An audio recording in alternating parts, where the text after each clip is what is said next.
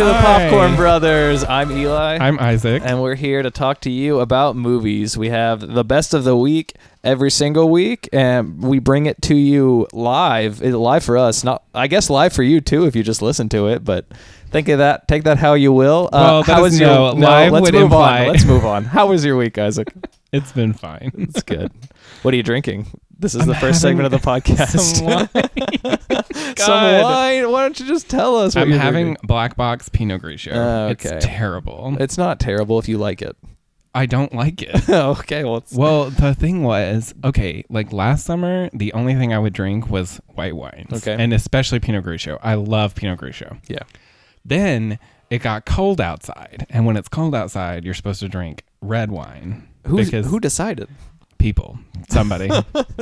The shadow. Anyways, well, and it's also like it's of- cold outside. I don't want to drink a chilled white wine.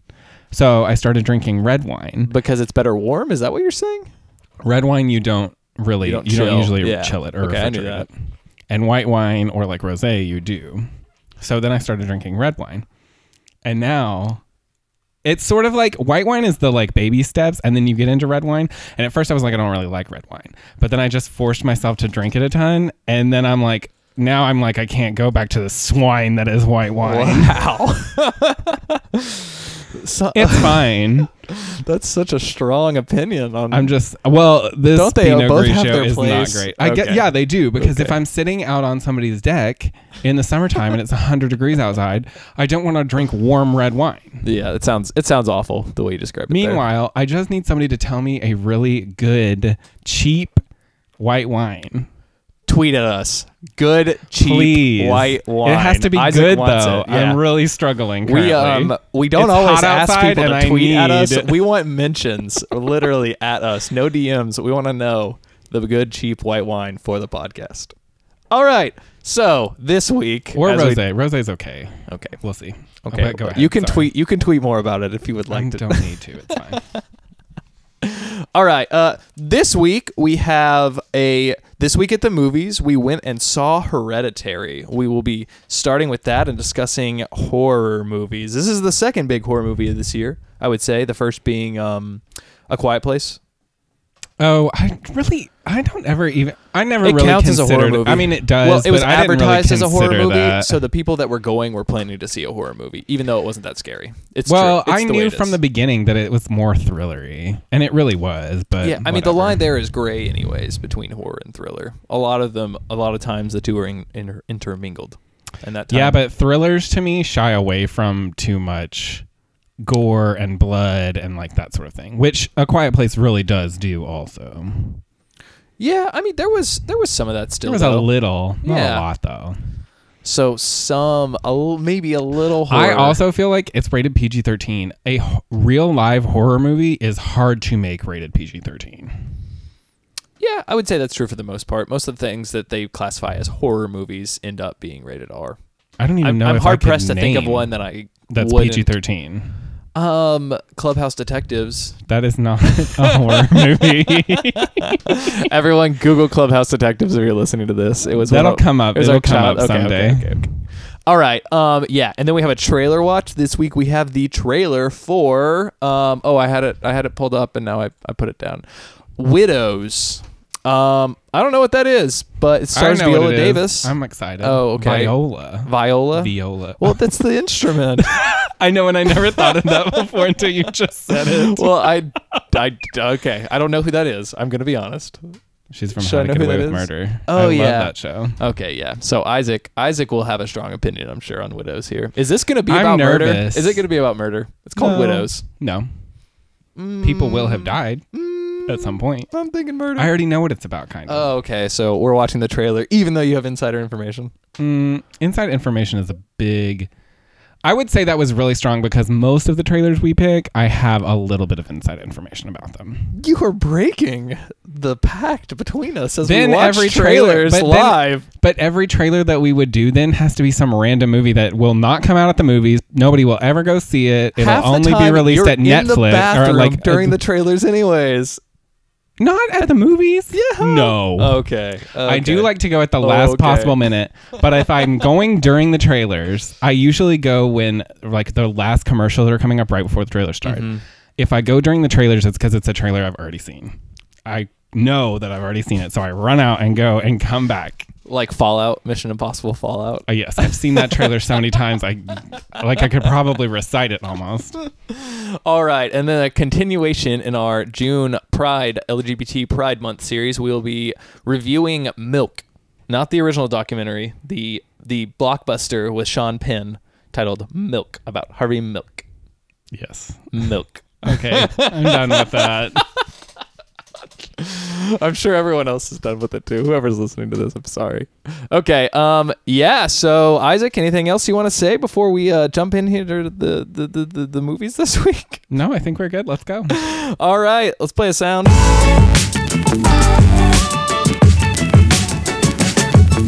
And go. So, we saw Hereditary this week at the movies. We had reviewed. This is a continuation of our movies that we reviewed the Oh, trailer keeps- for Is initially. this the first one that's happened? No, I don't think I don't so. think this is the first one. Um, I can't remember. We did it before. A Quiet Place. We definitely did a Quiet Place. Oh yeah, that's true too. Yeah, yeah, yeah. So- oh, did we? I yeah, I swear we did. I don't know. I, can't swear we did. now. Okay, because I feel like I made a joke. Like this is the sequel to The Office. I feel like I made that joke on this podcast. I maybe you made it during the actual episode. It's Jim. It's Jim Halpert. I know. I think I did. That's why I'm saying that's my. Oh, I could but have not said during the, the trailer. I could have done that during the movie review. The first trailer we ever did, I do remember, was Jurassic World: Fallen that Kingdom, hasn't which hasn't come out yet. So we beat it to it because we definitely did Hereditary, and then we saw Hereditary. I'm gonna go through. but I think we minute. did another. I think there was one that we already did. Mm, okay, maybe. But this is the second time. I would. I would have to guess that this is the second time. Yeah, I think it is too. All right, Isaac. So give the people what they want. Let's not spoil it. Right? I don't think we should spoil this. No, and this one is you can you can do things without spoiling a lot on yes, this one. you can talk about a lot of it. I, I Um, agree. It saves a lot of it for the final act of the movie. Like a lot Yeah, of it, it builds up and is all over the place. So Well, but there is something that happens that I wouldn't spoil either pretty early on because the commercials don't exactly spoil it. that's true. um anyways, if you're looking Oh, yeah, at this, the very easiest thing to do is look up our file on G on Google Documents because Oh, it'll yeah. have that stuff I on actually it. have that pulled Eli's up trying too. to click it I'm trying to look through our SoundCloud things. to like try and find these. Like I write these hilarious descriptions. If you haven't, you should start reading the descriptions for This is week. why I fill out the Excel file. Isaac It's has done best thing. Annihilation number one. Oh yeah, that did happen. So we but I that. didn't see that one. Did Slenderman ever come out? We never saw Slenderman. This is why we don't let you pick the trailers Oh, because you oh, pick man. random things that don't ever get. part of the Hereditary was yeah zeitgeist. week number nine on the Chasing Amy episode. Oh, yeah. that's pretty good. What a what a wraparound. Chasing Amy to this. It That's- doesn't make any sense. Oh, okay, fine. Um, But this is the first one that we've both seen that we reviewed on here. Anyways, Yeah. so Hereditary. It is a horror movie. Toni Collette stars as this lady whose mom died, and then there are ghosts, and she's starting to go crazy, and lots of stuff is happening. I feel like that's so vague. It's a horror movie. It is a little vague. I don't want to give any spoilers away. More so, well, it starts out. We, you said you said the mom had died right at the beginning. The grandmother. the grandma died. Yeah. Okay, so yeah, it starts out at a funeral. There's a grandmother, and there's a a family of four. Uh, a husband, a wife who seem kind of distant, and the mom works This on. family is like weird. the They're mom weird works on people. little miniatures. She's like an artist. Yeah, she's an artist that makes really realistic, tiny miniature versions of things, and that's I think that's important to. It's part of the weirdness. It's a very like. it's a strange thing because the daughter also makes like little models, kind of like trying to be her mom. kind of is but hers are freaky and strange, and she draws, but she makes everything look I have, like. Uh, I don't know. I felt like a lot of the the movie was kind of like that. Didn't really have any.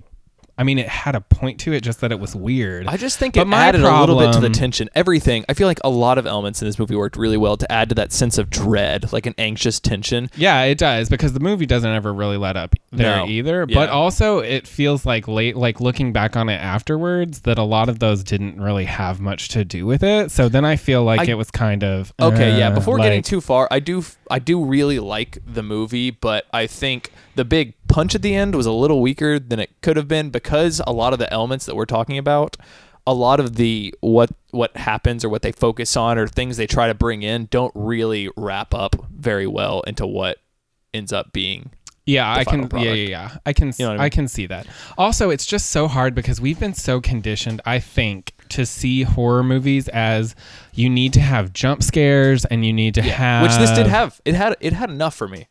I mean, There were only one or two to me. I mean- most of it wasn't jump scares. It was like, well, yeah. I every time that happened, my brain was like, "Oh no!" Like, just like But it seemed like a real throwback to like old school, probably like, which I haven't seen most of these movies, but I know how horror movies used to be. So we're talking like old school Exorcist? Exorcist. Yeah. We're talking Rosemary's Which Baby. we're talking those like, are good things like examples because I feel that this one follows in the suit of like kind of having the like mental illness like insanity balance Yes. with like the supernatural like are they actually which this movie might do that better than any movie I've ever seen like the balance between like at the beginning Yeah, it's hard to they're tell, at the, she of. goes to the meetup for her grandmother and she's like I've lost someone and like she goes through her family history and talks about how people were schizophrenic or suffered from this or that and she's like I feel weird Yeah. and it seems like from then on you could argue that like you have no idea because there's so often it'll jump Yes. between dreams and reality like what is actually There's a real. lot that's going on, Yeah. and that really elevates it. That's why it's kind of an elevated horror movie. Which my big complaint about a lot of horror movies is this that is that there's nothing to elevate the material. Yeah. it's either just you've been here and you're at the movies for 90 minutes, and like sure stuff jumps out at you, and sure it's scary then, but then when you actually look back on the film later, or you're thinking about the film later, you're like, well, what really made that movie great? Is there Yeah. anything that makes it that great? But this movie it's not my favorite movie that's ever been made. It's probably not even like my favorite horror movie or anything like that. But we can talk about some really great stuff. I think it had some great elements to it. The story Yeah. was it seemed or more original. There are a lot of as as original as sort of a horror movie can be. Yeah. And honestly, Toni Collette was incredible. Oh yeah, so was the um The son. boy. Yeah. Yeah. Oh my gosh. I mean, we could He easily be looking job. at some like I think if they launched the right campaign, you could see a best actress and a best supporting actor nod for those two actors because they really did a great job. And there's really material there because like you were saying, it's not just about this kind of supernatural haunting of them. It's about their emotions and they're dealing with, you know, death and Yeah, you and know, all of this is set up sort of so stuff. well in the beginning of the movie. The first half of this movie is probably one of my favorite first halves of any horror Oh, movie yeah. ever. It's done so well, and you don't know single- where it's going to go. Yeah, yeah. I feel like the ending becomes like it's almost like you solve the puzzle before you know what like. Before you can see the solution, you kind of already like solve you what's kind of going know to where happen. gonna Yeah, it's like Yeah. the puzzle pieces connect too soon, and so the end is a little bit weak. But the first half, yeah, it's a ride. It's crazy, and it's Oh, very yeah, well sure. done. Yeah, and there's like cool changes in the music, like a variety of music. The music was really interesting. I did notice that while we were watching it. Yeah. I also um I was talking to a friend about this movie who'd also seen it and they pointed out that the son in class they're talking about Greek tragedies and there's a lot of parallels in this to Greek Mm-hmm. Oh, tragedy. yeah. And I don't know anything about Greek tragedy, so I couldn't speak to that, but I told her like that's a really good point and I'm going to say it. There is So, some of that stuff that is definitely going on too. And in that way, that's why I can appreciate a movie that really, or, you know, we dismiss and the, I think the um, upper echelons sort of of quote unquote filmmaking has echelons, whatever echelons. echelons. Did I say that? God, I don't know what you jeez, said. Keep going. I can't say that anymore. Then, um, sort of. the world of quote unquote film and cinema has really rejected horror for a long time because Yeah. it's never doesn't a lot of the time elevate itself but i think that Yeah. We've seen at least with this person and kind of some other people recently who are trying to show that horror can really do interesting things and it can make a really great movie that has messages and things to say even though it's a horror movie Yeah, yeah. And um, before we go any further, I would like to say that if you're not really into horror, don't go see this movie because No. you will. The end of this movie will not make you comfortable. It's it's. I would say it's on the on like the weirdness scale. The end of this movie is one of the weirder movies that I actually watched. I mean, if you're not if you're not into film, I would say that you probably will not stay like far away from this. And it's kind of funny because I was just reading earlier today. The this movie made more money than the they were expecting it to, or than That's sort of the estimates. Almost double what the was like Wow. they estimated for it to do, Yeah, which I kind of for it. figured that it would. It had a pretty decent marketing campaign. something trailer like was that. perfect too. but Beyond perfect. cinema score. So basically, which is sort of like when they poll the audience when they're leaving. Yeah. D minus. D minus? I'm not surprised, really. Wait, is it because the ending? You think just because it didn't? yeah. It just like it like it But I like don't- warmed up for this giant punch in the gut, and then it like whiffed kind of. Well, I don't know. To me, I don't know what you would have expected out of a horror movie. Like, do you not? I don't want to spoil Yeah, what happens, well, but do I you just- not sort of expect things like that to happen? yeah, happen? you do in general, but I think there are movies that end up doing things in creative and unique ways. That and this don't movie could have so done depressing. that. Well, I mean, you said this on the way out. You were like, "This seems just like blank horror movie that I'd seen before," and it kind Oh, of did. yeah. At the end of it, like the way they went about doing it took so much unique setup and And then the ending doesn't thematic elements for a horror movie, and then they just like crammed them all into what seemed like an ending that could have been for a really well, or lackluster an ending that I feel like I've seen before too. Yeah. Well, I mean, not the not the very end of the movie. I'd never seen that before personally.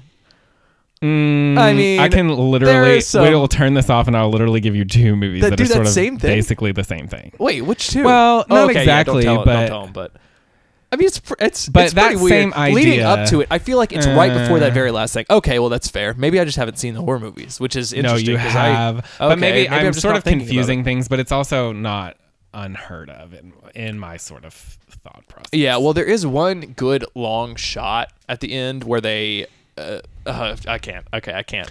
Oh, you know what I'm yeah, talking yeah. about? That shot is really like it was like I was like, oh, that's powerful. Like I could. This is Yeah. like this is good. But which also is interesting because there was a different movie that sort of had that, which Same is thing. basically a long shot f- focused on one character's face for Yeah. a long time, Mhm.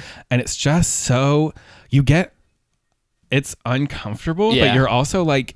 You're so fascinated by it because you're sometimes you're watching this person's never look at facial someone's- yeah. just you can't look Yeah. at someone's face in real life for that long. It just like doesn't, uh, especially doesn't someone you don't know. So like you're just yeah, yeah, you're locked in. Like a, uh, like Call Me by Your Name literally ran the credits over just the actor's face. Like he was staring into a fire and he's looking, hmm. and that's it. Yeah. and it's just Crazy. It's very different for sure.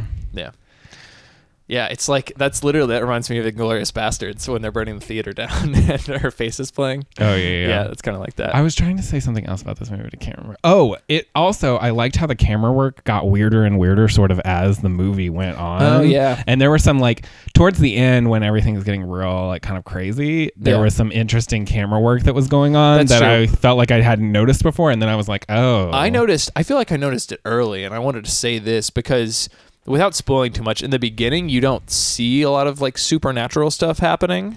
Like it's not like obvious, like literally planted in front of you on screen. Like there's something supernatural occurring. Yeah. I feel like the camera work on purpose was pointed towards making it, giving it like a supernatural vibe, even though nothing Yeah. supernatural was occurring on screen that you knew of. Like nothing super obvious. I feel like it did a good job of adding to the mood in Well, the way that they did certain things. and the movie and the camera really let what's happening And it didn't shake the whole In the time. mo- I'm so glad yeah. the, the camera didn't shake. Well, that's what I'm about to say is like that sometimes there were shots that are they last a long time. Yeah. Like the camera will pan and it's still the same shot. There's no like it doesn't cut in between two different yeah, shots. it reminded me of It Follows. It did a lot of the similar. Yes, there's a lot of long shots and a lot of like moving shots and tracking shots, and that's really different because it just seems so different from most horror movies, Yeah. which are cut, cut, cut, cut, cut between this and that really quickly. Yeah, and I put this in the field of like It Follows horror movies, which are the ones that try something it's different. cerebral. It's like thought provoking. none of those movies, in my opinion, I'm gonna go ahead and say it that I I rate this movie. Um, go see it if you like horror movies because it's awesome.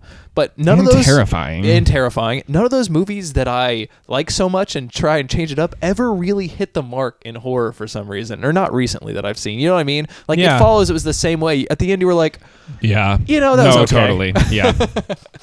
I just think it's hard because horror just operates on its own different level with its own different complete set of rules well, that it's maybe just, it's just hard because to do. you work so hard to build up this tension, and if you can do that really well, it's almost like there's you have to end it at some point. It's almost like there's no resolution of that tension that will ever actually I think that's kind of what it. Well, yeah, and it's like you have to you would have to do something where you left them with that tension Well, You know what I mean? Because yes, and that is also because to me, most horror movies end badly. They're not going to end positively for your character. Yeah. So it's hard to end a movie on a resolution that feels uh, satisfying when, when the reality is most of your people are probably going to be dead. Yeah. yeah. It's true.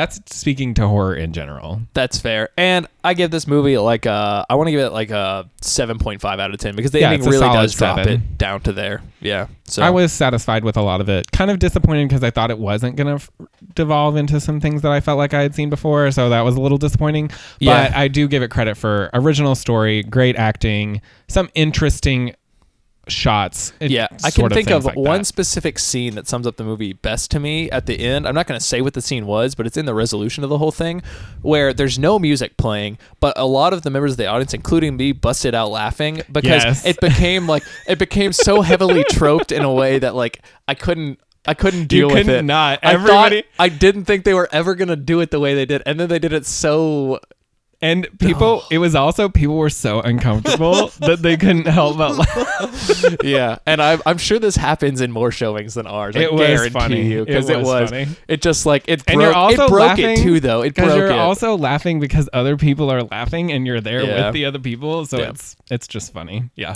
yeah, but definitely for any horror buff or anyone with a, you know, not a soft stomach. Penchant for torture. Yeah, yeah. it's it's pretty wicked. So yeah, I guess that's it for this Yeah, week at the movies. Yeah, we didn't see anything else. This coming week, we will actually be splitting into two movies though, and I'm pretty interested because I don't know if I'm gonna go see the movie you're gonna go see. Eli's determined not to go see Ocean's Eight no, for some reason. Isaac has planned to go see it without me. I want you to know, everyone. Let it be heard that we plan to go see movies I together. said you could come. I leave other people in the dust to go see movies Oh with you, and then Isaac behind my back says, "Oh, in less than 24 hours, I'm gonna go see a movie." Like, thanks, okay, Isaac. But yeah, so next week might be a little more interesting. We'll probably have to split. We won't get to talk about as, as much about one We'll movie, but we'll see. see. You're gonna go see this I probably movie. will go see that. But there's, I don't know. I really want to see another one. then one. go see that. I do. I, I probably will. It's probably gonna happen. Okay, we'll move on. So every week you hear this sick sound.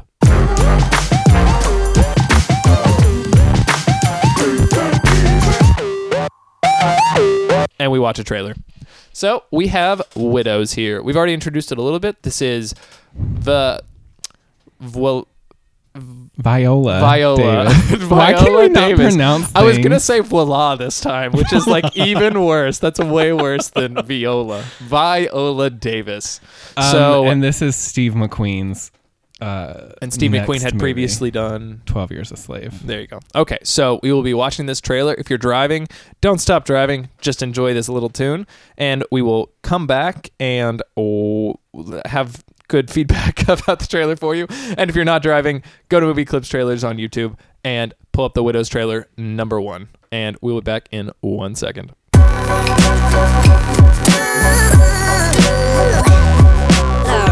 And we're back. so we just watched the trailer for Widows. I've already closed it, and that may or may not have anything to do with my feelings on the trailer. But also, I accidentally pulled up the trailer for The Darkest Minds, which is the worst trailer on the face of the planet. That movie looks terrible. But back to the uh, show here. Oh wait, are you sure you're talking about Darkest Minds or were you talking about Widows? I'm talking about Darkest Minds, worst trailer of the year. It wins an an I I'm gonna name my own award. I'm gonna have my own award and make a bunch of them. they have can- awards for movie trailers. Did you know that? No, There's like a whole didn't. awards ceremony. Woohoo, that's we should have an episode on that. That's Oh, that's worth it. That's worth it. Okay. All right. So widows. We just watched this trailer, Isaac. You complain about my descriptions. Describe this trailer. Um, so there are these ladies and their husbands are robbers and then their husbands get killed. So now they're gonna rob some people from something. Truth. That's about what we saw, I guess. And we saw that it has a stellar cast. There are a lot of people in from it. so many other yeah, good we could things. literally sit here for a long time and list them all. Yes. Um, but, But- we're not gonna do that. The main lady from Suicide Squad is Viola Davis. Viola Davis. We already said that. And I guess um, no one else seemed too central. There are a lot of people, but it seems like I mean, whoever that blonde lady is, which I actually don't recognize her. yeah, you're right. Um, You're right. And I think Liam the other Neeson's two. husband or wife. No, that was. I Oh, think really? Viola Davis is Liam Neeson's. wife. Oh, okay. There's a blonde girl, a white blonde girl. Yeah. Then there's the girl from Fast and Furious. Oh, you're right. I And mixed them up. Lost. Yep. Oh, what's her name? I can't think of it. I always want to call her the girl from Lost. I know what her name is in Lost, so I just want to call Ana her Lucia? that. Yeah, yeah, yeah. I just want to call her that all the time, but that's not her show. name. Yeah. And then there is one other lady, which I'm pretty sure I know her name, but I can't pull it off the top of my head. She's not a movie actress most of the time. I'm pretty sure she came from Broadway. Oh. Um, so, and she doesn't have a lot of time in the trailer, or just see a couple of them. Yeah. There's supposed to be four of them. Um, anyways, what did you think about the trailer? I was disappointed. Um. A little bit. Yeah, I think this looks like a waste of a really good, expensive cast on like what is Yeah, a totally. generic action movie that Well, doesn't seem like it I- throws. It seems like it's gonna try and bring in elements like some sort of like social It's themes. more yes, than- it wants like it wants to be more, but then a lot of it made it seem like it was gonna be like Suicide Squad to me. That was the first thing. Maybe because she was in that, but like I fear, I fear that it's not going to be put together well enough. Even though the people writing it and directing it clearly have. I know that's what that's why I'm thinking. And honestly, when I've heard when I heard kind of like the log line for this movie, I was like, really? It And sounds then- weak, yeah. But then when I heard who was doing it, we we're talking Steve McQueen and Gillian Flynn, and you know Viola Davis is in. it. I'm like, Viola Davis doesn't just do anything. Yeah. She like picks her parts basically. So when I hear that, I'm like. I was always kind of conflicted. I was like, maybe this is going to be good. Or at the same time, I was like, that girl from Lost and Fast and Furious is in this. So I'm like, maybe it's going to be terrible. That's true. That's so I was really like dicey about it. that's a good metaphor that for the potential quality of the movie. You have like people on Viola one end Davis and then people on Ana another. Lucia. Yeah, like yeah. it could be anywhere in between. So I'm almost thinking, let's maybe like maybe it will be better than we think because maybe the studio put together this trailer because they're afraid that if it was if it the movie looked more dramatic than action I would gamble- people wouldn't go see it. There was not actually that much action in the trailer. No, so I don't think so I would be willing to gamble that you're probably right that there's much more to it than we're seeing here, and this might be just the initial get you in the door trailer. Sure. just like it is for Jurassic World this time around, or Yeah. whatever. That they're not revealing a bunch of it now, and On gonna be- purpose, because it's in November. You were talking Yeah. about how it's in November, which is like uh, you said it might get drowned, and why is that? Well, to me, so you have summer movie season, which Yeah. Mm-hmm. runs from May to August, and if you that's when you release your big blockbusters, your big money makers, like that's what you want to do. At the same time, October to December is also that sort of area because it's during the holidays. So you also release pretty big blockbusters during there because they can make a lot a lot of money, but that's also the period that you release your Oscar bait because it's the closest time to when nominations start and You when want to be nominations are due. and you also want people to go see the You want to be remembered, but I said may like it's hard because there's always a couple movies that are scheduled to come out then, and they either want to be Oscar bait or they want to be box office bait, and they get swallowed up because they just disappear in between everything else that's going on. yeah. So it's a very it's a very risky time period to release, but you know maybe it'll be okay. Yeah. So, um, I would be willing to go see this movie. Not excited at this point. I give it It's a middle also thumbs up. counter is like- it seems like counter programming Hmm. because it doesn't seem like a family fair. no. it doesn't really scream Oscar bait either, No. other than the names that are attached to it. Viola. Davis is a several time Academy Award nominee. So uh, uh, Steve McQueen won the directing Mm-hmm. So other than that, it seemed like counter programming, as in maybe you say, let's play this to adults who want to go have an adult movie, you know, night at the movies that they're not going to take their kids. You think this is bait? You're They don't- this is bait. I'm just saying that it could be like backdoor. Mm-hmm. Like they could be like, "Hey, this is just an action movie," but be like, "Actually, surprise! There's people who are really good actors and good performances and good stuff in it." Well, so my, we'll see. My sideways thumb will rest. I'm really next trailer. hanging on Yeah. that too. Okay. Like I'll probably go see it, but I don't. I don't know where it's gonna go. I don't have a lot of faith. It seems like. Fair. All right. That's a wrap on that. Everyone, go check out Widows if you did not get the chance to watch the trailer already. We are now moving on into our primary feature here, the continuation of our current June series for Pride Month, and we are watching Milk. Yes, we watched. Yes, we did. We're not currently doing that. I just watched it today. I fell asleep the first time I tried to watch it. If well, I know That that, you like to watch movies late at I night. do. That does not have to do anything with its quality. It's just the beginning of this movie is very relaxing. I'm not even gonna lie. yeah. Um, Where do you want to start here? I don't. Production I and don't know. themes. Okay, so production of this movie. I want to Yes. start out with why I picked this movie. yes. I picked this movie because to me, Pride Month also as much as Pride Month is also about being out and being proud of who you are and you know showing that y- you represent and that you're here and that's important. You also cannot ignore the historical aspect of it. Yes. So in this month, we also like to honor members of our community who have done a lot to put us where we are today and who have battled for the rights that we have and that sort of thing. And to me, you have to have at least I wanted at least one movie that also celebrated that aspect of it. Yes. And to me, this movie is probably the most high profile film that focuses on that. And also, uh, it's a really good one too. I mean- and um, one of the well most well known movies and most well known figures in the history of yeah. Absolutely. The queer community. Yes, and it represents the beginning of major political. A lot of it, yeah, one- for definitely. rights. Yes, Yes, there are absolutely kind of two. I would say. I would say that as far as I know, which again, I'm certainly no historian on this. Yeah. You have the Stonewall riots, which occurred in New York City, and then you have Harvey Milk and what Harvey Milk did out in San Francisco for the Castro and for the gay community there. is there a Stonewall riots movie? I don't think so. That's the thing. That's really I can't strange. even. I've heard about that. Like I hear people mention that. there so might often. be, and but also you have such a to me to like be really There honest. has to at least be a documentary. Like what I There saw at the end of this movie was this movie is actually based on And or uses footage possibly from a documentary from a documentary about, about, Harvey Milk. Yes, Yes. that is correct. And yeah, a lot of I feel like, a, and I've seen a lot of documentaries about that sort of thing. Yeah. but and but documentary is just such a different thing. I've done classes have you about seen The documentaries. Times of Harvey Milk? I haven't. Okay. Um, I like documentaries. Okay, they're not my favorite thing in the world, but also I have I studied documentaries, so I have a high like judgment for documentaries. If your documentary is not great, I will put it down really quickly because a I studied took an entire documentary class that studied documentary film, and b I had to make a documentary film in a different class, so I have a hot like uh, So major pitfalls of documentaries here that typically go wrong since you cast a lot of them down. Well, it's including the right information, and I don't like to. If I can see your bias in your documentary, I instantly am not a fan.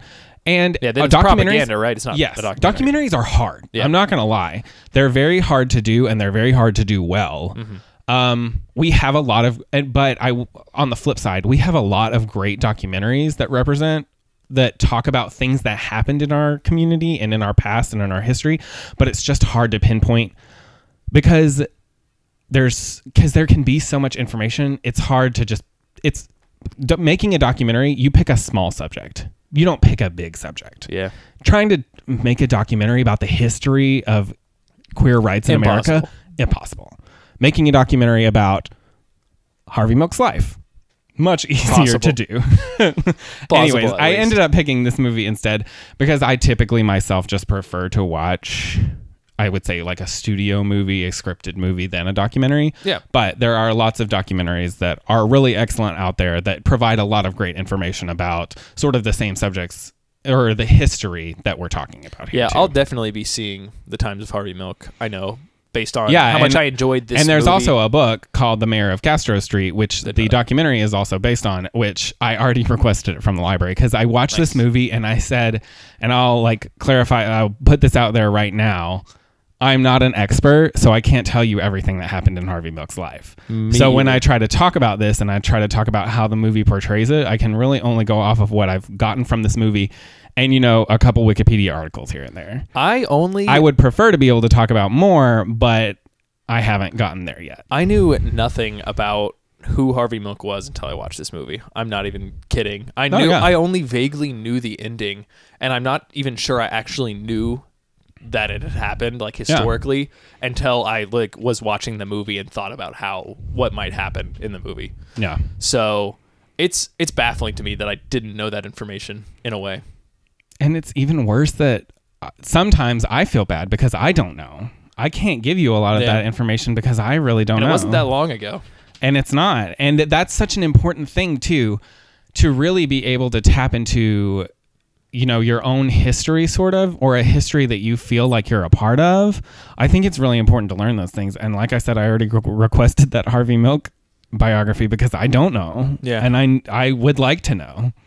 Yeah, I mean that's the same reason I want to watch the documentary this is based on because there's points in this movie where it cuts to actual footage we just talked about or footage Yes, from that, which i And think we some can of that kind is of my most- this. the parts that I was most interested or found most intriguing were like the historical elements at the beginning of the movie. Yeah. Like the acted portions are very good, sometimes better than other times, and you know it's fine. But like I wanted to see more of that. Like when they were faking, like making like modern scenes of the actors look like old scenes. I was like, I wish they would had old scenes. But I I realize now that they really couldn't with like actually having Harvey in the scene because it would be like a different person.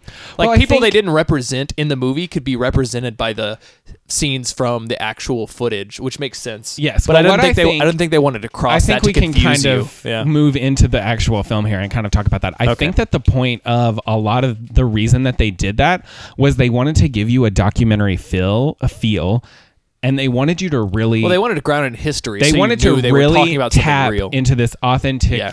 Story and for you to really feel like it Yeah. almost was a documentary. And that's what they kind of wanted you to do. It uses a lot of real life news clips. Yeah. It uses sort of that s- sort of style of filmmaking too, in that it has certain scenes and then it's sort of a frame story. yeah, it and- reminded me of Spotlight's organization. If you've seen Yes, Spotlight, they wanted you really to feel like it was legit yeah, legitimate and in a way not to make it feel too Hollywood in a way. I think that's what they were trying to do with a lot I of think that. that's fair. So anyways, let's talk let's get into the movie here. So Milk is a movie that was written by Dustin Lance Black and is directed by Gus Van Sant. Um, it tells the story of the openly gay San Francisco City Supervisor Harvey Milk, who is the first openly gay elected official in the United States. Um, it sort of tells his rise to prominence through politics, local politics, really. We're talking about within San Francisco. Yeah, Um, sort of how he I mean, it was forces his grassroots. way. like literally, like politics the Yeah. way you imagine it was way back when it made sense. Yeah. Yeah. Uh, I mean- ultimately, he does sort of have a stage on the national political level, too. Um, it sort of. Uh, because he begins to champions the civil rights of the queer community, and then ultimately ending in his assassination, which is not a spoiler because they tell you that right off of the bat, basically in the movie. Do they in the beginning? Yeah, I guess I fell asleep. I didn't rewatch the very I fell beginning. asleep thirty seconds into the movie. Oh no, I fell asleep like 15 minutes into the movie, and so I didn't rewatch the first minute. So it had been a day, but yeah, I um, I cried in this movie. really? I don't cry in movies very. It gets me a little teary too. It's like I did just the scene power- with the there is some candles. powerful oh yeah, no. At the end of it, I was I felt horrible and so upset with whatever his face. Oh, the Josh Brolin yes, character. Yeah, yeah, Dan yes, White. We'll get there. We'll get there. but yes, I'm. A, I thought he was gonna come out of the closet and then he was a murderer.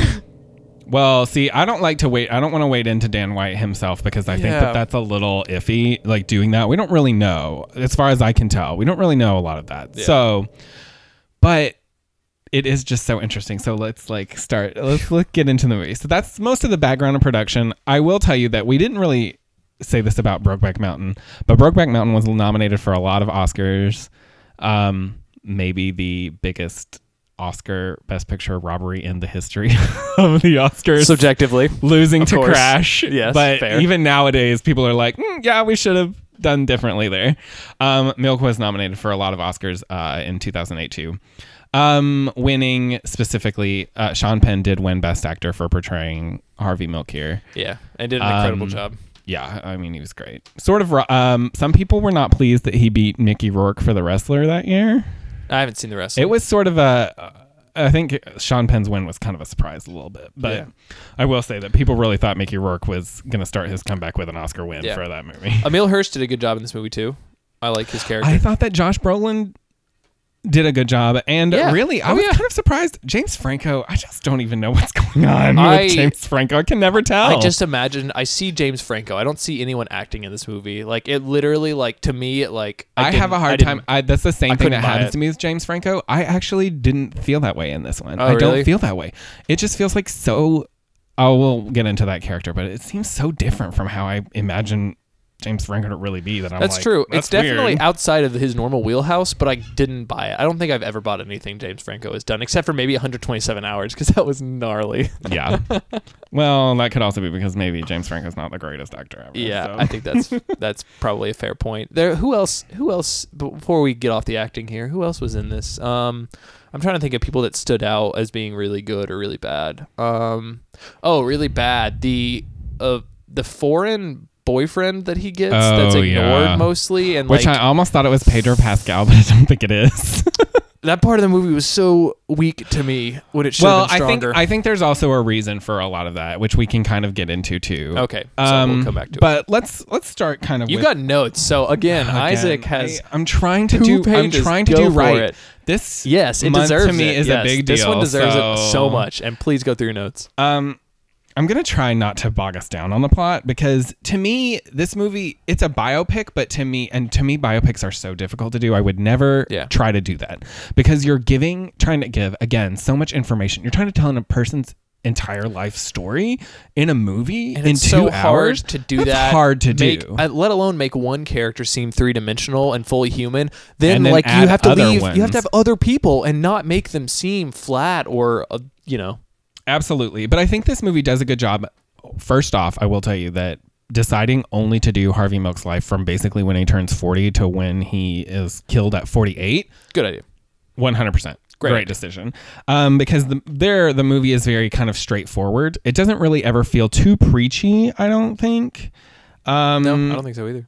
and it's not too talky. And then at the same time, by kind of providing you information through, which we will say that this is a frame story kind of. So a lot of times we're cut back to Harvey Milk sort of making a tape recording of his will and sort of his story. He's sort of telling that. And by using that device, it can give you a lot of information very quickly. So, and then by using sort of the real life footage, sort of from the news and things like that, that way it gives you a lot of information quickly without feeling like it's talking at you because characters aren't doing it. It's not exposition. Yeah. So then in between, it gives you actual scenes. So it really feels like you're getting, you really are getting so much information without it ever feeling like that. It's a lot. There's a lot of real politicians and real people and real things that And really that complicated through things that are going on. Yeah. But it will just yeah. clips through them really quickly.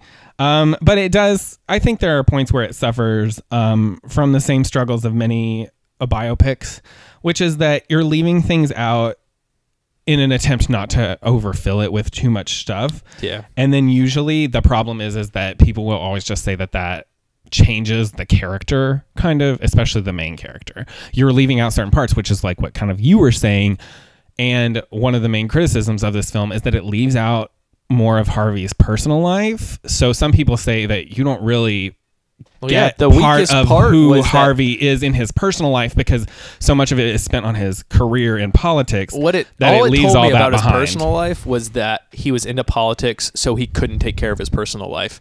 Yeah. But like, you didn't actually like. I mean, it just, I just didn't seem like it handled it that all that well. No, I don't think it did either at all. Yeah. But we'll get to those points when we sort of get there. So the movie starts. Yeah. Um, and it begins with, like we said, some archival footage of police raiding gay bars and arresting patrons during the 50s and the 60s.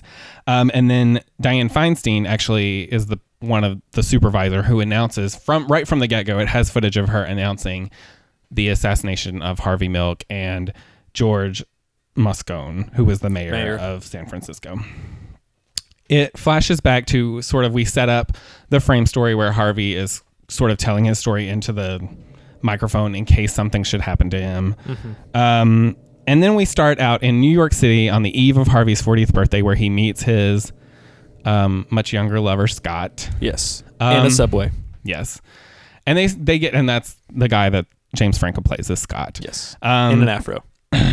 yeah, a real bad afro and some real bad facial hair is involved there too. Um, and at this point, it's kind of interesting to note that Harvey Milk was pretty closeted. He wasn't out at Oh yeah, his they mentioned job. he was very closeted. He had never, and later they tell you that he didn't really tell his family or anything like that either. But he's really dissatisfied with his life, so he and Scott ultimately decide to move to San Francisco. Which, if you read Wikipedia, and I'm sure if I read the biography, Harvey Milk had done a lot of moving before there, which doesn't really imply that in this movie. Not at all. But it Makes it seem like he'd been there forever. yeah, ultimately they move to San Francisco, um, and they start by opening a camera shop in the Castro Yep. which the Castro is um, in Eureka Valley, which is a, ner- a working class neighborhood that's in the process of turning into what we know as is the Castro, which is a predominantly gay neighborhood. It's like maybe Yeah. one of the biggest gay neighborhoods in the United States that ever was. Yes. Um, And they they show you all of that. yes, they show some of that too. They and show I them opening never that heard store, of the place. which um, I have, but I've seen other things that involve San Francisco and the gay community. So, um, ultimately, there is some opposition to their arrival because Scott and Harvey, at this point, like, it's kind of funny. Harvey moves away from New York and he's very like clean cut. He's got his haircut. By the time they went up in San Francisco, Harvey's got like Ponytail. ponytail. Yeah. He's really looking pretty hippie. It looks like he's going like- to Bonnaroo all the time. Oh time. yeah, like flower power Or not child, Bonnaroo, like more so like uh Burning Man. no, I wouldn't even think Burning Man. I was thinking like um oh the one uh, Woodstock. Woodstock. There yes, go. thank you. Um, so they encounter because the neighborhood is once Irish Catholic and it's sort of moving in that direction. There is some opposition still. That one store owner comes out to them and tells them that Yeah. they're going to run them out of town. Yes. But Milk Harvey doesn't really like that, and so he sort of is gonna. He decides that that's not right, so he's gonna use his background as a businessman to get into local politics and sort of start becoming an activist. Um, he does encounter. We see that he encounters some resistance because there is a large gay population in San Francisco, kind of already. Um, so there is sort of this establishment, like quote unquote, the gay establishment, who have already been running newspapers. They're The already in hierarchy of who's in charge. they're already Yeah. kind of in with the businesses and kind of into politics, and they are they do have the um, best intentions at heart, but they also don't want to cause a stink. You know what I mean? They don't want to They're trying to fly under the radar as opposed to exactly and try to sort of kind of protect. which in Harvey starts to see as the problem. which again i will even say that even now to some extent that is a very and in a lot of i think minority communities that is sort of a tension that is always going to be there. Because you because there are some people who think that the best way to is to like beat down doors and to go out there and make sure that people know who you are and make your power known. And there are other people who say that you can who think that you can gain power by sort of playing the game it's two completely different schools of thought Yeah. which both have the same interest at the back of it. And them it truly only exists because there are literally psychos out there that hate people that are different, right? I mean, that's Oh, why course. playing Absolutely. the game exists. But so some people think you should sort of play the game, and other people think that you should sort of throw the bird up and say screw the establishment and try to fight against it. Yeah. There's I've I've seen that in plenty of different minority community. So it's not like this is just a, thing that's exclusive to this one, but you know, it, it's always going to be there. There's always going to be that tension there. Um, so uh, at the same time, sort of Scott gets tired because Milk Harvey runs for uh, local city supervisor at least two times and loses. I think he loses three times. I think he might lose three times too. I lose track of it because he keeps Loses running and and keep losing yeah. over several different times. Um, ultimately, he does win because they changed the rules. So previously, the way that you were elected as a city supervisor is the s- so many the first like the highest so many vote getters were the ones who became supervisor. Then they changed it back to where the different neighborhoods essentially elected their own official from people who lived in that neighborhood. So that way, even says it in the movie, the black people can elect a black supervisor. The Asians can elect an Asian supervisor. The gays can elect a gay. And that's how Harvey gets elected onto the uh, board of supervisors. Um, Page two. Sorry. So that makes him um, the one of the first openly gay politicians in the United States by Yes. being elected in a public office. Um, this is where sort of we meet Dan White, who is another city supervisor. Um, he's very conservative, very clean cut. He comes from an I think a nearby sort of district.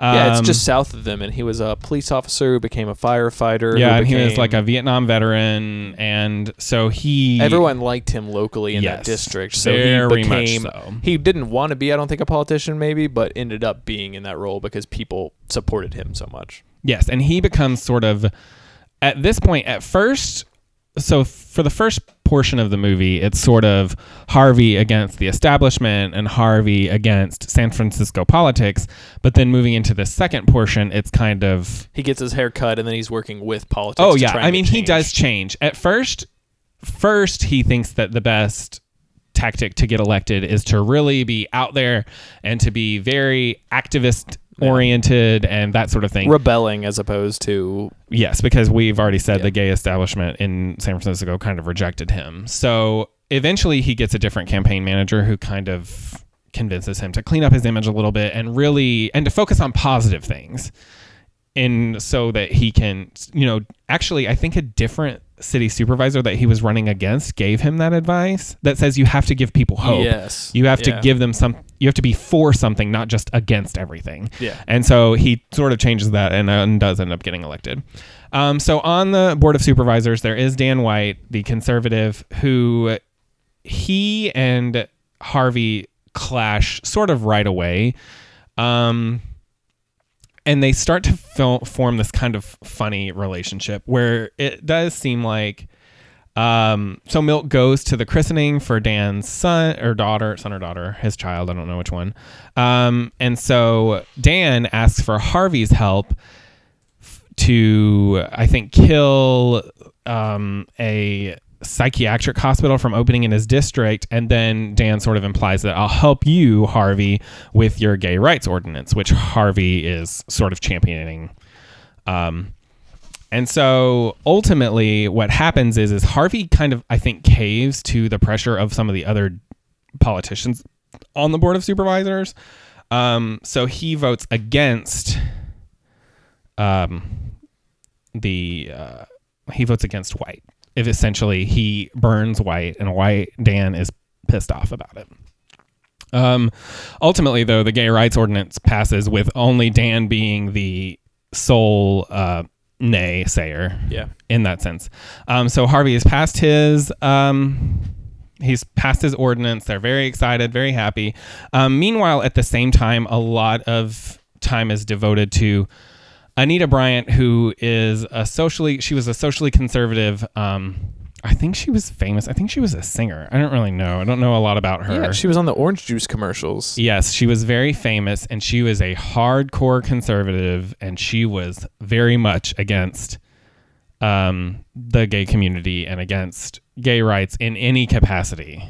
Yes. Um, so she sort of started the whole thing because sh I think it was Miami Dade County Mm-hmm. passed a gay rights ordinance, sort of similar to what um, San Francisco. I think it was a non-discrimination.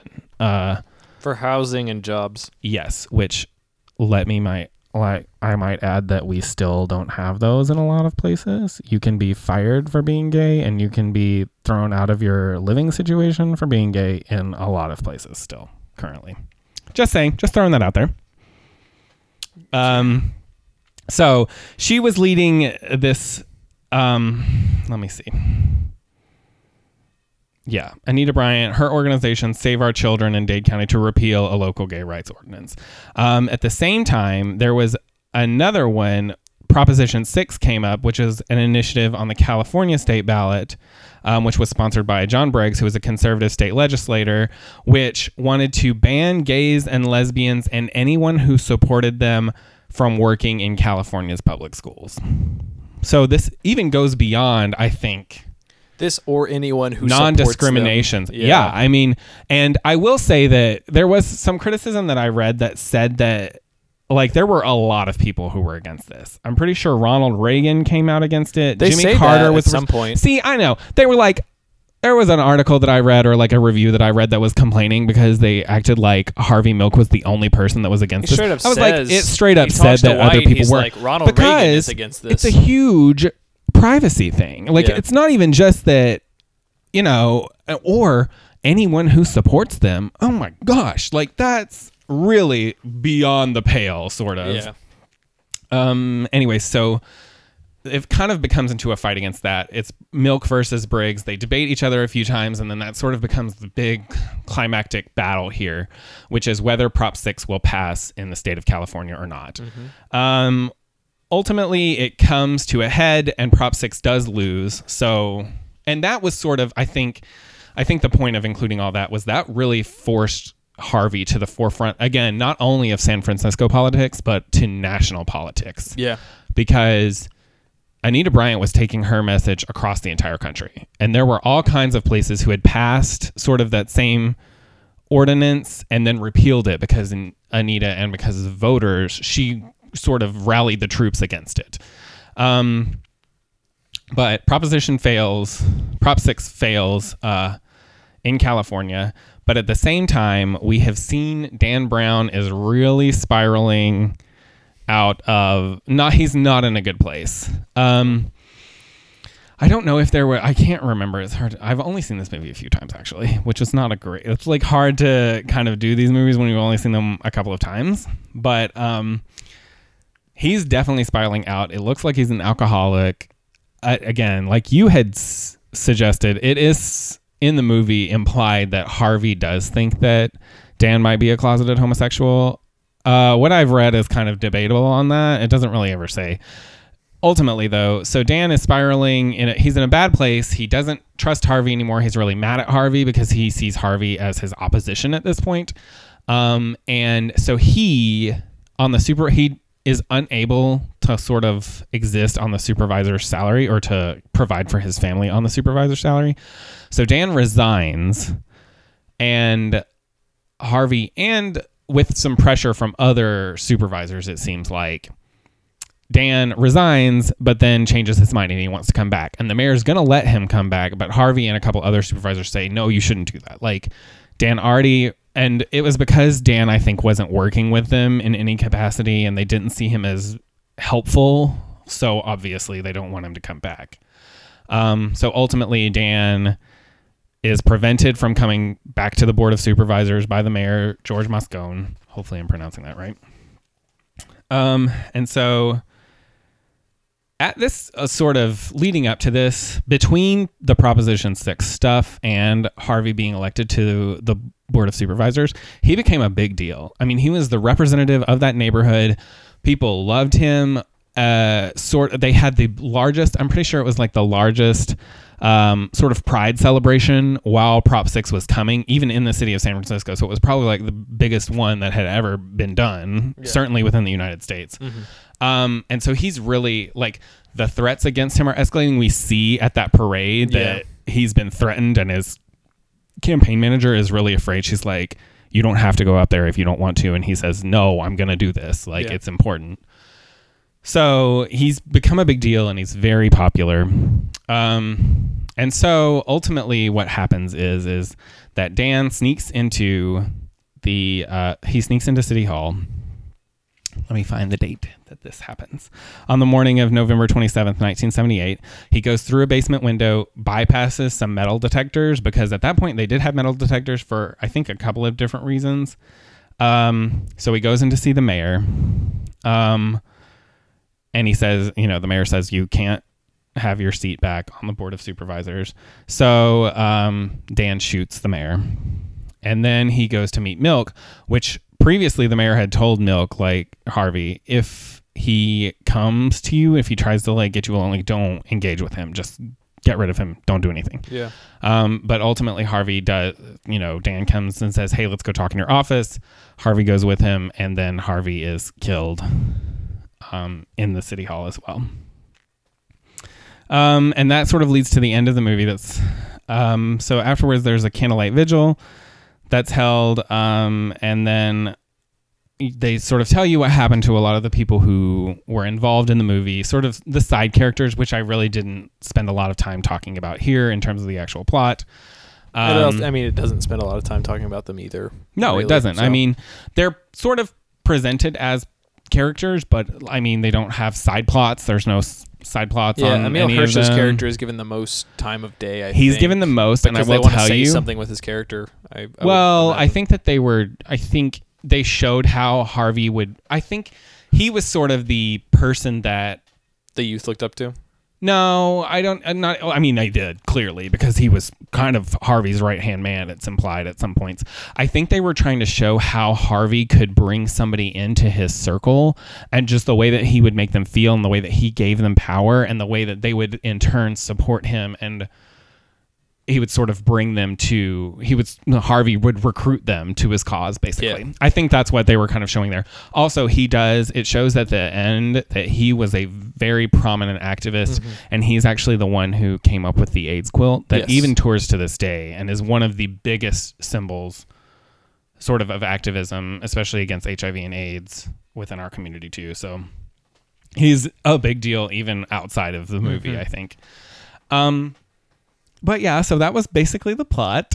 Yes, that was. um, again, I will say that one of the big criticisms is that um, the movie kind of ignores Harvey's uh, sort of personal life. Um, we can see that, and I mean, it even when the Rick, the Wikipedia, the Wikipedia, Wikipedia, Wikipedia. articles that I read, that um, Harvey had a lot of different relationships. Sometimes that they didn't really go into. I mean, it doesn't even give you a lot of great stuff about Scott it introduces Scott and then Scott breaks up with Harvey because Harvey's too focused on the political stuff. Yeah, Scott is just the moody guy who's like, uh, And he, he, still have hangs time for around. me. Well, uh, but it's implied that they are still like really loving and that they might have still loved each other to some extent. Um, he's sort of around still through the rest of the movie, but not particularly involved. It does kind of explore his relationship, Harvey's relationship with Jack, which was clearly very uh, intense. Yeah. I would say there were a lot of emotions there. Ultimately, Jack does kill himself um, in their apartment, which is really sad. But it's that's such an interesting part part because it's implied that Harvey really cared for Jack, but Jack didn't ever fit into sort of the plans, Harvey's political plans, Yeah. and I think Harvey's circle to some extent too, because yeah, his friends didn't saying, really Your friends don't like me. Your friends. don't yeah like, like i think there's like a lot of that stuff that was going on too um but i think the film does a really good job telling you that story telling it pretty pretty uh well even though there's a lot that's going on within this two hour movie two hour and so odd movie um i've talked a lot so. No, yeah, you're fine. I just felt like that character seemed so flat. Like it wasn't given It enough did. life. it almost It just seemed like the character was a means to the end of the point of like what happened with the character and not an actual person. Yes, and sort of showing that Harvey was still too like what it was all about. The it didn't do anything you know what I mean? new for Harvey's character. It just like showed. I guess because this. I I, mean, it it's a true of a story. it's a real person, well, right? I think that this all happened. Yeah. Oh, yeah. So And I think that well, I think that that does kind of show that there are times that you can tell that like Harvey's like, oh, like he it now Harvey knows that he's sacrificing for his political career. He's he like when it was Scott, he didn't feel like he was, and then then with Jack, he's like really realizing he's like I'm choosing this over Jack a Yeah. lot, and then that really caused. I think it causes a lot of tension with him. The movie doesn't dwell on it too much, so it doesn't make a lot of it.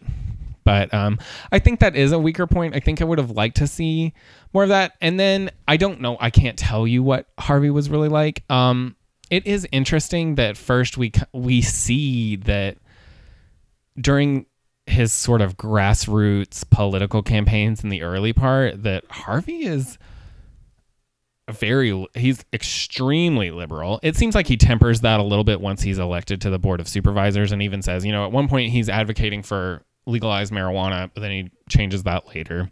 yeah, You know, he has his hair roll long first, then he cuts it. Um, and he also, I wanted to point out that the movie doesn't spend a lot of time dealing with this. It gives you some subtle little hints to it, but he was an aggressive, sort of in your face political figure sometimes. Hmm.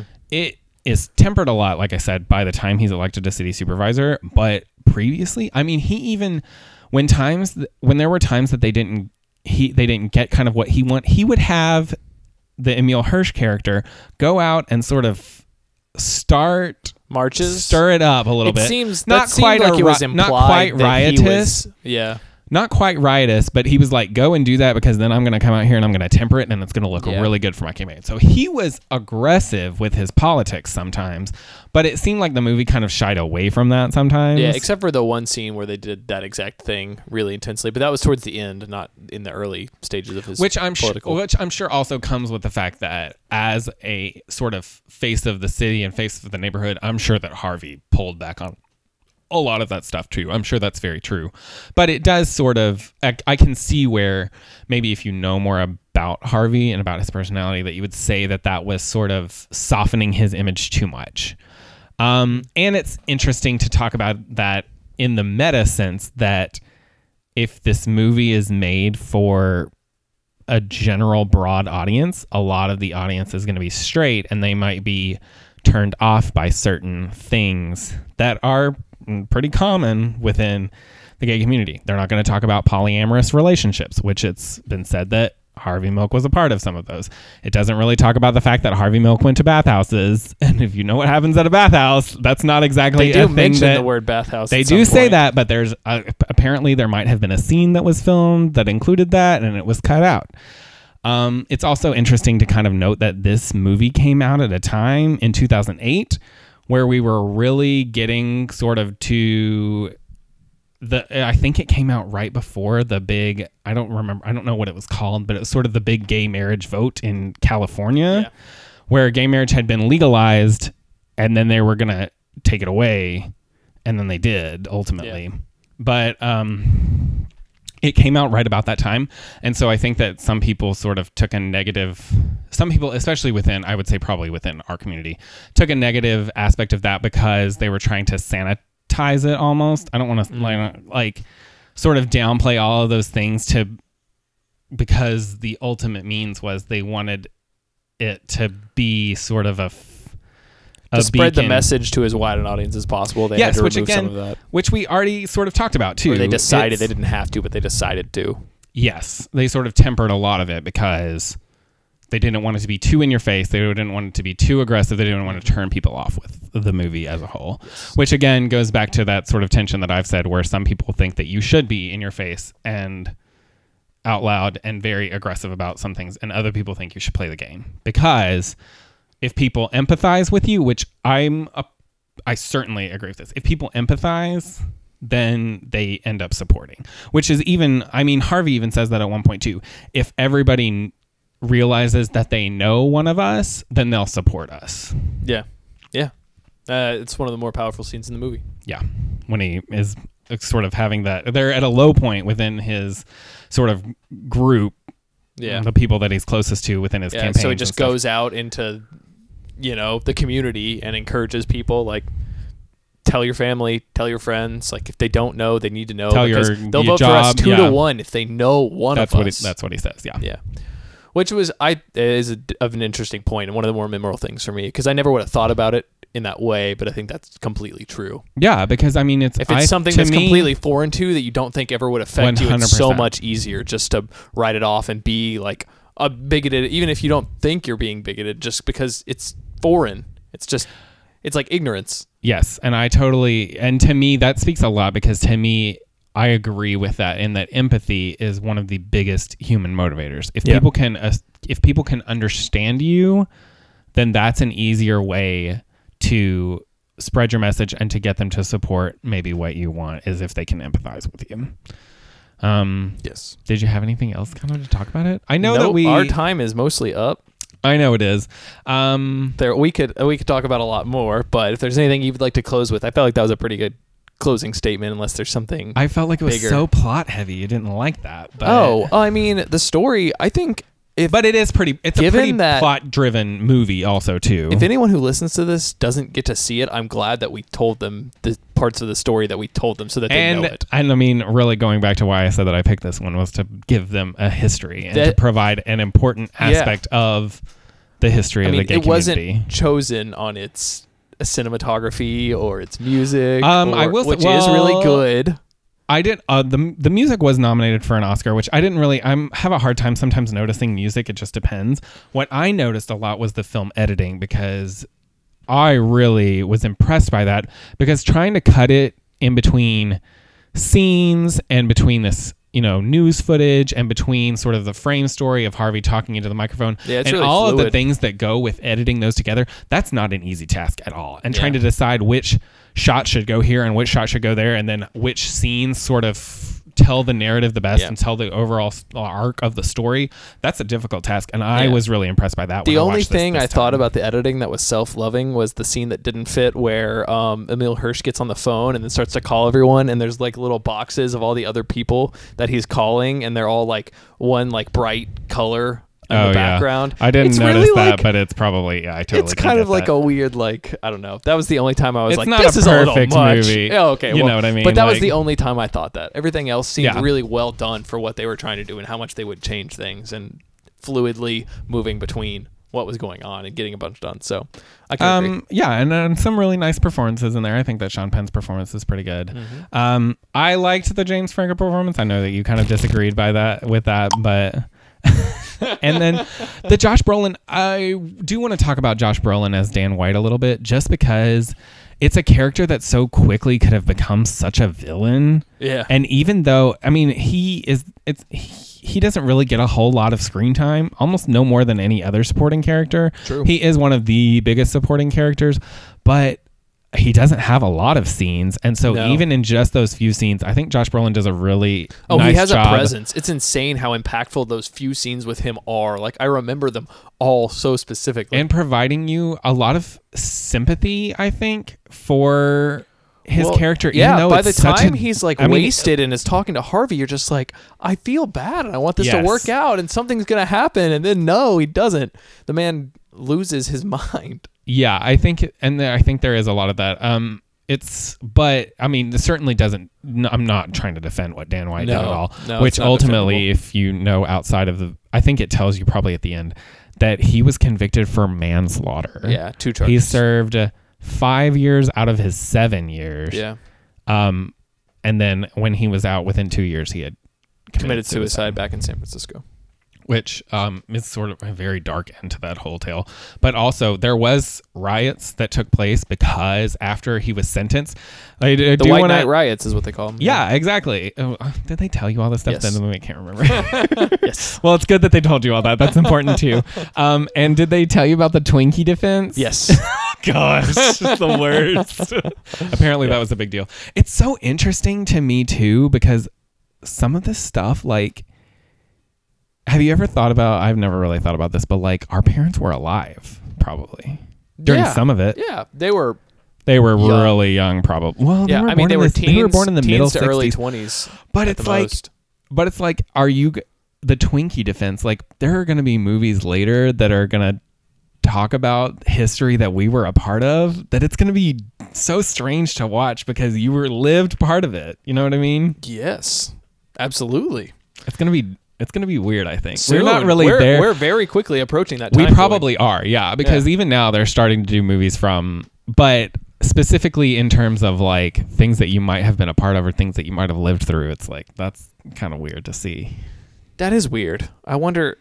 I wonder in what light people well, will I'll try tell you. I mean, the biggest things. thing, the biggest thing is certainly what that ha- occurred within our lifetime is 9/11 because Yeah. that's one of the earliest, hugest things that occurred that I can distinctly remember. Yeah. a It's lot also of weird- parts about. It's also weird to have movies about stuff that was so recent in history, though, because you're still being affected by it. oh yeah, like once once enough time has passed, it's a lot easier to put things into like a grander perspective and like Mhm. look at it with all the pieces because you have the pieces before and the pieces after, and then the actual thing you want to talk about.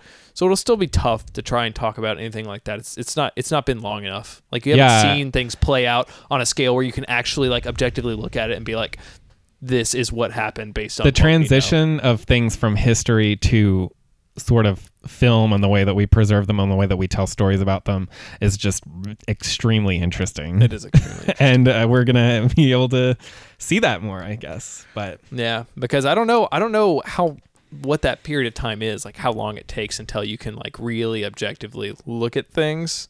Sometimes shorter, I guess, and sometimes longer. It depends on the event. But like something like 9/11, Well, I mean, I don't even know if anyone will ever know. You know what I mean? Not to be a conspiracy theorist here, but Well, but I mean, I don't know. I just I think that that window is shortening a lot Yeah, because I think so, too. people in the '60s and '70s that wasn't like film wasn't as widespread as it was as it is now as it was then. So certainly people weren't there weren't things that were occurring and then 5 years later people would make a movie about them. Yeah. But now, Now I mean that's a long time probably. yeah, yeah. So- you can go. I mean, if you talk to Clint Eastwood, you can go straight from the event to acting in your movie about the event, basically. Yeah, and making a pretty bad movie is what I heard. Did that ever? did, that come out? yeah, I Oh, heard it was pretty bad. Rough, rough. Um, All right, that's anyways, it. I We're I think we're kind of done here, but I hope that that provided a good sort of uh, historical representation for this month. I think it did a of, very good um, job. for our uh, series here. It was a perfect pick. I was very pleased. there aren't a lot of them. Hopefully, we'll get some more soon. some Yeah. good Yeah. historically referenced um, queer cinema movies. So on the horizon. All right. That's it for this week. Join us next week. We'll be continuing with the third of four movies in our Pride Month series with The Birdcage, which I also know nothing about. So I'm excited. I love the Birdcage. let's do it. Follow us online at PBMC Podcast on Twitter and Facebook, or check out our website, www.thepopcornbrothersmovieclub.com. And yeah, review us on iTunes or Stitcher or wherever you listen to podcasts. I think you use Podbean. Have we mentioned that before, right? Do you still use Podbean? some yeah. I try to do Spotify. A lot of stuff is Ah, coming on Spotify now. Yep, Spotify is climbing in. Um, Podcast for sure. yes, podcast. They have world. my favorite murder, and that's really all that matters. All right. Thanks for listening. I'm Eli, I'm Isaac. and this was the club.